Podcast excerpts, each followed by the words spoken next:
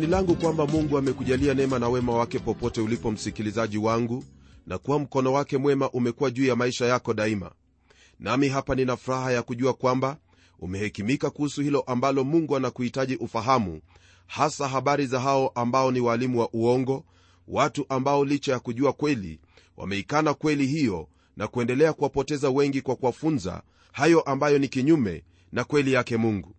Naam kama vile tumejifunza kwa pamoja mtume petro ameshughulika kikamilifu kuhusu suala hili la hao walimu wa uongo pamoja na mafundisho yao ya uongo ambayo kama vile wafahamu wengine wameyapokea katika mashirika tofauti yanayokiri kumjua kristo yesu.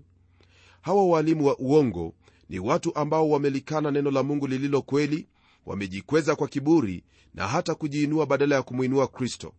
Wao hutumia maneno yaliyotungwa vyema na hujaribu kujionyesha kwamba wanayo hekima na maarifa kuhusu hilo ambalo wanalinena.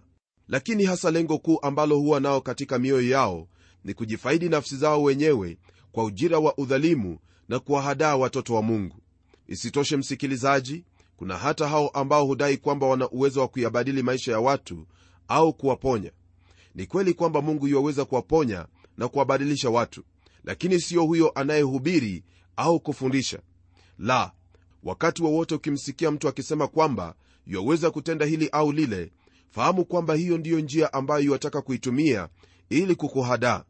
Jitahadhari na kuchunguza hayo ambayo watu wanayasema kwa kuwa uwezo haupo na mwanadamu bali mungu peke yake. Lingine miongoni mwa hayo ambayo yamo katika maisha ya hao ambao ni walimu wa uongo ni kwamba wao huishi katika tamaa mbaya na kutenda dhambi kwa siri. Ndiposa kwa wakati mmoja waweza kusikia mambo yatokea kwamba kuna hili au lile ambalo mtu huyo katenda jambo ambalo hukutarajia hata kidogo. Hata hivyo fahamu kwamba wewe pamoja nami hatuwezi kupigana nao bali kile ambacho twawezeshwa ni kujua mambo kama haya kuwahusu na hivyo kujikinga na watu kama hao. Siku yaja ambapo mungu atawaweka hadharani na kuwahukumu kwa hayo yote ambayo wameyatenda. Na kwa taarifa yako ninao ujasiri wa kusema kwamba hawatakupata kwani hili neno tayari limekutahadharisha kuwahusu. Na kwa msingi huo ningelipenda tuendelee kwenye somo letu la leo likiwa kwenye sura ya pili ya hiki kitabu cha petro wa pili tukianzia aya ya 20 hadi ile aya ya 22 kwenye sehemu hii twamalizia mafundisho ambayo yawahusu hawa walimu wa uongo. Neno lake bwana lasema hivi kwenye aya ya 20 kwa maana wale waliokwisha kuyakimbia machafu ya dunia kwa kumjua bwana na mwokozi yesu kristo kama wakinaswa tena na kushindwa hali yao ya mwisho imekuwa mbaya kuliko ile ya kwanza. Maelezo haya ambayo twayapata kwenye aya hii ya 20 msikilizaji ni thibitisho ya lile nililokuambia hapo awali kwamba hao ambao wana mafundisho ya uongo ni watu ambao walifahamu kweli lakini hawaitendi bali hutafuta njia ya kujifaidi kupitia mafundisho yao hao ni wale ambao walikiri kweli hii hapo mwanzo yaani walimjua bwana na mwokozi wetu yesu kristo lakini sasa wameikana kweli hiyo na kugeukia yasiyo ya kweli na kwa kufanya hivyo wamekuwa wafungwa wa tamaa na dhambi zao. Jambo hili huwafanya hali yao kuwa mbaya zaidi kuliko hali ambayo walikuwemo hapo awali kabla ya kumjua kristo. Na kama vile mwisho wa walimu wa uongo huwa hivyo ndivyo msikilizaji wangu mwisho wa mwanafunzi au yeyote anayefuata mafundisho yake huwa pia. Ndugu yangu ni ombi langu kwamba utakuwa mwangalifu kufahamu ni nani huyo anayekuongoza. Usije ukatumbukia katika hali kama yake hasa ikiwa haya ambayo tumejifunza ndiyo yamo maishani mwake. Naamini kwamba roho wa mungu atakupa hekima na maarifa ya kujua hilo ambalo wahitaji kutenda iwapo uu chini ya mmoja kama huyo. Kisha kwenye aya ya 21 neno la mungu liendelea kwa kutwambia haya maana ingekuwa heri kwao kama wasingalijua njia ya haki kuliko kuijua kisha kuiacha ile amri takatifu waliopewa. Mtume petro anamalizia habari za hawa walimu wa uongo kwa kusema kwamba ingelikuwa heri iwapo hawangelijua hilo ambalo ni haki kuliko kulifahamu na kufanya kinyume yake.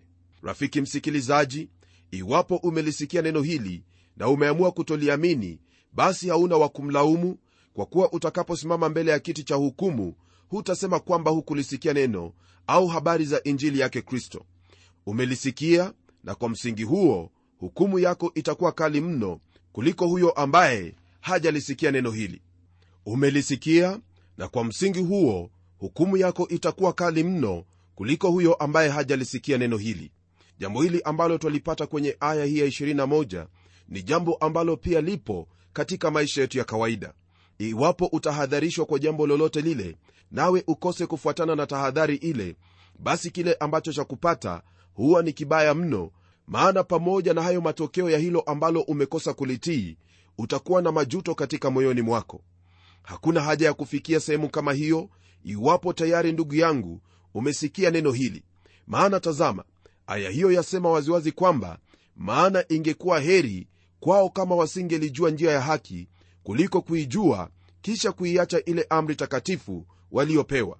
Ndugu msikilizaji na kuomba uwe mwangalifu katika kila ambalo walisikia maana kile ambacho wakisikia hicho ndicho ambacho kitakuokoa au kitakuhukumu. Umelisikia neno lake bwana? Lifuate neno lake bwana. Jihadhari na mafundisho ambayo hayamo katika biblia ambatana na yale ambayo yamo katika biblia nawe utakuwa salama maana mungu atakulinda kwa kuwa yeye huliangalia neno lake ili kulitenda. Neno lake msikilizaji ndilo ambalo amelinua hata zaidi ya jina lake kwa kuwa hakuna lile ambalo atakalolinena ambalo hawezi kulitenda. Ni vyema ufahamu jambo hili na kulishikilia sana maana utakapofanya hivyo basi utakuwa salama na hautakuwa na lolote la kujuta kwa kumalizia sura ya pili msikilizaji neno lake mungu lasema hivi kwenye aya ya 22 lakini imetukia kwao sawasawa na ile mithali ya kweli. Mbwa ameyarudia matapiko yake mwenyewe na nguruwe aliyeoshwa amerudi kugaagaa matopeni. Kwa mujibu wa aya hii ndugu msikilizaji ningelipenda ufahamu kwamba haya ambayo tumeyasoma ni yale ambayo yanawahusu hao waalimu wa uongo. Tayari kwenye aya hiyo ya 21 tumesoma na kufahamu kwamba ingelikuwa heri kwao kama wasingalijua njia ya haki kuliko kuijua kisha kuiacha ile amri takatifu waliopewa. Nam kutokana na hali hiyo yao basi mtume anawafananisha hawa na huyo mbwa aliyerudia matapiko yake. Mithali hii ndiyo twaipata kwenye kile kitabu cha mithali sura ya 26 aya hiyo ya 11 ambayo yaonyesha jinsi ambavyo watu hawa walirudia hali yao ya kwanza hali ya kutobadilishwa hali ya dhambi na uharibifu. Rafiki msikilizaji kumbuka kwamba hali yetu ya kwanza kama wanadamu ni hali hiyo ya dhambi. Hakuna hata mmoja wetu ambaye yaweza kusema au kudai kuwa alizaliwa bila dhambi isipokuwa wawili tu au ukitaka watatu. Nao kama vile unavyofahamu ni huyo adamu na hawa na mwingine ni bwana wetu yesu kristo. Hali ambayo neno la mungu latuelezea kuhusu hawa walimu wa uongo ni kwamba watayarudia hayo ambayo waliokuwa wakiyatenda hapo walipoishi katika asili ya kale isiyomjua mungu asili ya dhambi. Asili hiyo mwenzangu ndiyo ambayo yatawala hao ambao hawajamwamini bwana yesu kristo hata sasa pamoja na wale ambao ni wanafiki. Ili uelewe hili ambalo mtume yuanena hebu tutazame kwa pamoja kitabu cha warumi sura ya tatu aya hiyo ya kumi na kuendelea. Neno la mungu lasema hivi kama ilivyoandikwa ya kwamba hakuna mwenye haki hata mmoja. Hakuna afahamuye hakuna amtafutaye mungu. Wote wamepotoka wameoza wote pia. Hakuna mtenda mema la hata mmoja. Koo lao ni kaburi wazi kwa ndimi zao wametumia hila. Sumu ya fira i chini ya midomo yao vinywa vyao vimejaa laana na uchungu. Miguu yao ina mbio kumwaga damu uharibifu na mashaka yamo njiani mwao wala njia ya amani hawakuijua. Kumcha mungu hakupo machoni pao. Basi twajua ya kuwa mambo yote inenayo torati huyanena kwa hao walio chini ya torati ili kila kinywa kifumbwe na ulimwengu wote uwe chini ya hukumu ya mungu. Kwa sababu hakuna mwenye mwili atakayehesabiwa haki mbele zake kwa matendo ya sheria kwa maana kutambua dhambi huja kwa njia ya sheria. Lakini sasa haki ya mungu imedhihirika pasipo sheria inashuhudiwa na torati na manabii ni haki ya mungu iliyo kwa njia ya imani katika yesu kristo kwa wote waaminio. Maana hakuna tofauti kwa sababu wote wamefanya dhambi na kupungukiwa na utukufu wa mungu. Kutokana na haya maandiko ndugu msikilizaji hakuna njia yoyote ambayo twaweza kusema kwamba mwanadamu analo hilo ambalo ni jema maishani mwake linaloweza kumpendeza mungu. Tangu hapo adamu alipomuasi asili ya mwanadamu imekuwa ya uasi dhidi ya maadili yake mungu. Hakuna hata mmoja anayetenda mema kulingana na neno lake bwana. Lakini kuja kwa bwana yesu kristo kulibadilisha hayo yote kwani hao ambao walikuwa ni watenda dhambi watu ambao asili yao ilikuwa ya kutenda yaliyo machukizo ilibadilishwa mara walipomwamini yeye. Ni kwa msingi huu ndipo twaona kwamba neno la mungu kwenye aya ya 24 hadi 26 kwenye sura ya tatu ya kitabu cha warumi yatupa taarifa ifuatayo kuhusu hao ambao wamemgeukia bwana yesu kristo. Nalo na neno lasema hivi wanahesabiwa haki bure kwa neema yake kwa njia ya ukombozi ulio katika kristo yesu ambaye mungu amekwisha kumweka awe upatanisho kwa njia ya imani katika damu yake ili aonyeshe haki yake kwa sababu ya kuziachilia katika ustahimili wa mungu dhambi zote zilizotangulia kufanywa apate kuonyesha haki yake wakati huu ili awe mwenye haki na mwenye kumhesabu haki yeye anayemwamini yesu. Kwa mujibu wa haya maandiko tazama kwamba mungu alifanya yote hayo yanayohusu ukombozi wa mwanadamu. Na kila aliyemwamini kristo na hata huyo anayemwamini kristo ni lazima kuishi kulingana na hayo ambayo yampasa kama mtoto wa mungu. Hili ndilo ambalo mtume petro yuasema kwamba walimu hao wa uongo waliifahamu na kuijua kweli bali waliamua kuishi kulingana na tamaa zao wenyewe au kurudia hali yao ya kwanza hapo walipoishi bila mungu. Na kwa kuwa waliamua kufanya hivyo wao walifanana na mbwa aliyerudia matapiko yake mwenyewe na huyo nguruwe aliyeoshwa lakini akarudi kugaagaa matopeni. Hili msikilizaji ni kama kusema kwamba hao ambao ni walimu wa uongo ni kama hao nguruwe ambao baada ya kuosha wao hurudi kwenye matope. Huu ndio utofauti uliopo kati ya wana halisi wa mungu na hao ambao ni wanafiki. Ni kweli kwamba kwa siku chache hata miaka wao waweza kujaribu kuishi kama watoto wa mungu kwa nje lakini ndani yao wanatamani hayo ambayo ni ya kawaida ya asili yao. Mkumbuke yule kijana mpotevu ambaye twasoma habari zake kwenye kile kitabu cha injili ya luka sura ya 15 aya hiyo ya 11 hadi 32 katika usimulizi wake kristo neno la mungu latuambia kuhusu hao wana wawili wa mtu mmoja aliyekuwa tajiri. Kwenye kisa hiki twamwona huyo aliyekuwa mdogo akivutiwa na vitu vilivyokuwa mbali na nyumba ya baba yake. Kwa hivyo mara alipopewa urithi wake aliondoka pale nyumbani na kwenda kuishi katika maisha ya anasa. Punde si punde alikuwa amemaliza urithi wake kwenye maisha hayo na akajipata yu fukara. Rafiki aliyokuwa nao wakati ule wote walimkimbia. Hakuwa na lingine bali alitafuta kibarua na akapata kazi ya kuchunga nguruwe. Na kwa taarifa yako funzo la kisa hiki siyo jinsi ambavyo mtu aliye mwenye dhambi hubadilika na kuwa mwana wa mungu. Lakini ni kuhusu huyo ambaye alikuwa ni mwana bali alibadilika na kufuata njia ambazo sio za kweli alidanganyika na kuingia kwenye dhambi. Hii ni sambamba na kusema kwamba kisa hiki chatuonyesha jinsi moyo wa mungu baba ulivyo ambaye humwokoa mwenye dhambi pamoja na kumpokea mwana wake ambaye ameishi katika dhambi lakini amegairi na kumrudia. Huenda wajiuliza msikilizaji iwapo huyo mtoto angelifia kule basi ingelikuwaje? Jambo ambalo lingekuwepo ni kwamba angelikuwa mwana aliyefia kwenye uchafu wa nguruwe. Lakini kwa hakika hakuwa nguruwe. Yeye alikuwa ni mwana alipotoka nyumbani alikuwa ni mwana alipokuwa kwenye nchi hiyo ya mbali alikuwa ni mwana alipokuwa katika maisha hayo ya anasa na dhambi alikuwa ni mwana alipolisha zile nguruwe. Na kwa kuwa alikuwa mwana ndiposa siku moja alizingatia katika moyo wake kuhusu watumishi wa baba yake na jinsi walivyoishi na kula chakula na kukisaza. Naye ambaye ni mwana alikuwa akiona njaa na kukaa na nguruwe. Aliamua kuinuka na kwenda kwa baba yake sio kwamba apokelewe kama mwana tena bali kama mmoja wa watumwa wa baba yake. Rafiki msikilizaji kwa hakika hakuna nguruwe yoyote ambayo ingelikuwa na ujasiri wa kusema maneno kama yale. Labda iwe ni kwamba iwapo nguruwe angelinena maneno kama yale basi ingekuwa kwamba anatoka upande wa pili akirudia sehemu yake miongoni mwa wale nguruwe. Kulingana na sheria za musa ilihitajika huyu mwana apigwe mawe hadi kufa. Hii ni kwa mujibu wa kile kitabu cha mambo ya walawi. Lakini mwana huyu hakupigwa mawe bali alipokuwa kitubu baba yake aliagizwa avalishwe nguo na pete na kwamba karamu iandaliwe kwa ajili ya kurejea kwa huyo ambaye alikuwa amepotea na sasa amepatikana mwana alikuwa amefunzwa adabu katika nchi hiyo ya mbali wala hakuhitaji lingine kufanywa kwake. Furaha haikuwepo kule ambako nguruwe walikuwepo bali furaha ndugu msikilizaji ilikuwepo katika nyumba ya baba. Kwa hivyo iwapo mtu atakuwa akifundisha mafundisho ya uongo na kisha kugutuka kwamba hilo analotenda ni kinyume na matakwa yake mungu sharti kubadilika.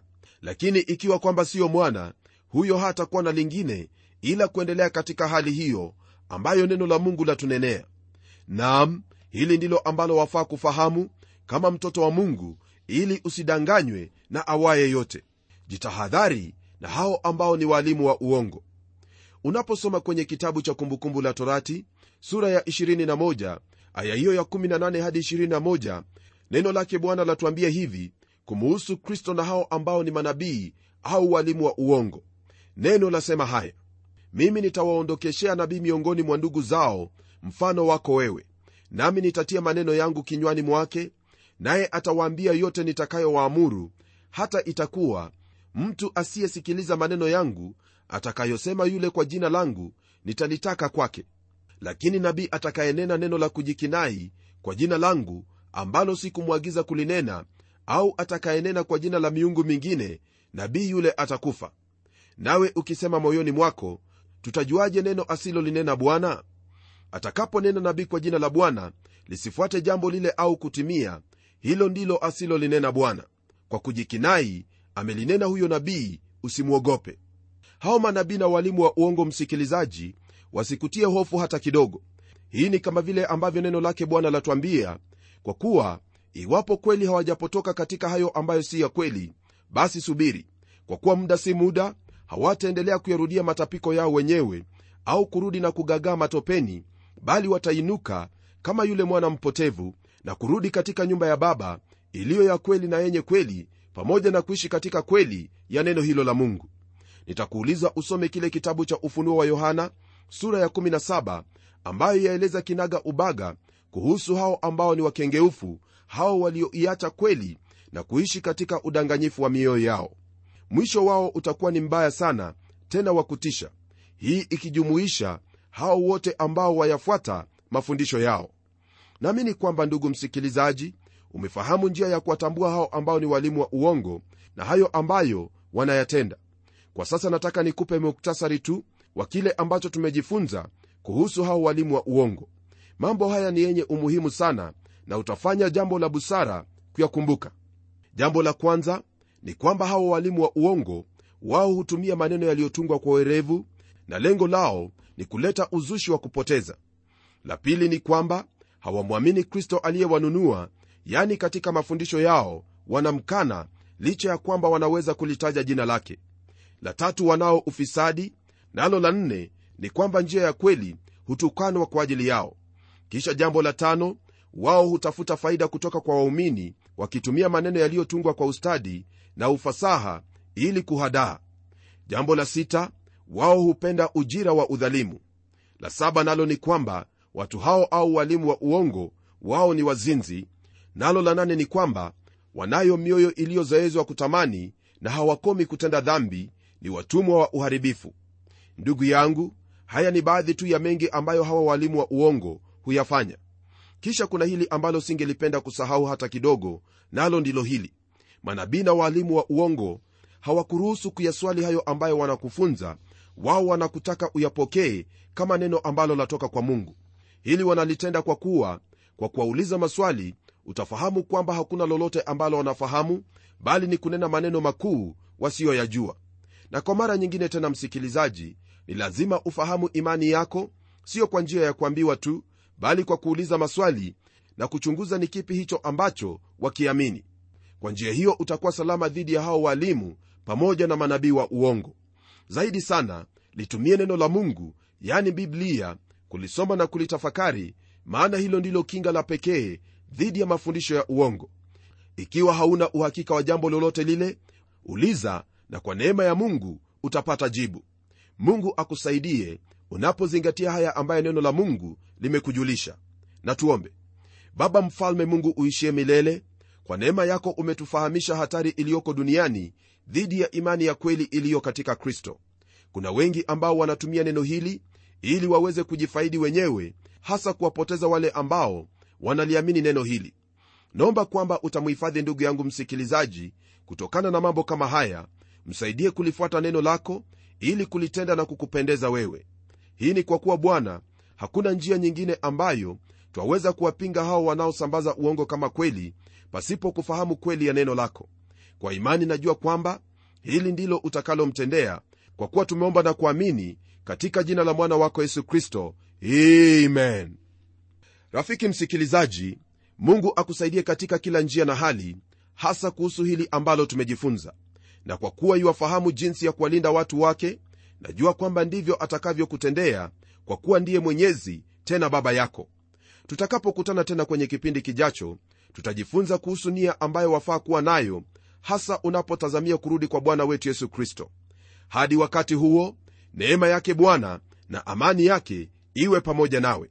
Ni mimi mchungaji wako jofre wanjala munialo na neno litaendelea